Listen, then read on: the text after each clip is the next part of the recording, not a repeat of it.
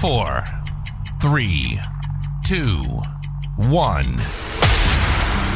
News never stops. News never stops.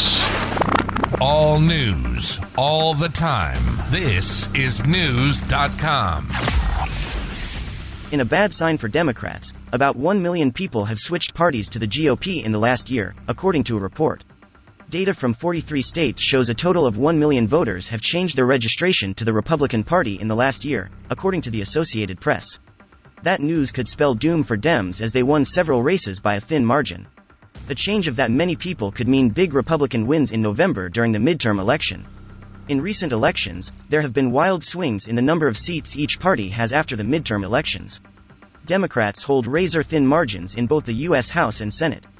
The AP noted that many of the switches have happened in suburban voters, which were a key group that helped swing the 2020 presidential election to Joe Biden and away from Donald Trump.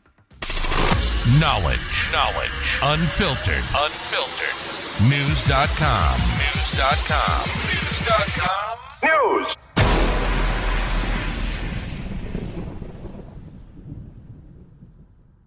Say goodbye to your credit card rewards. Greedy corporate mega stores, led by Walmart and Target, are pushing for a law in Congress to take away your hard earned cash back and travel points to line their pockets. The Durbin Marshall credit card bill would enact harmful credit card routing mandates that would end credit card rewards as we know it. If you love your credit card rewards, tell your lawmakers hands off my rewards. Tell them to oppose the Durbin Marshall credit card bill.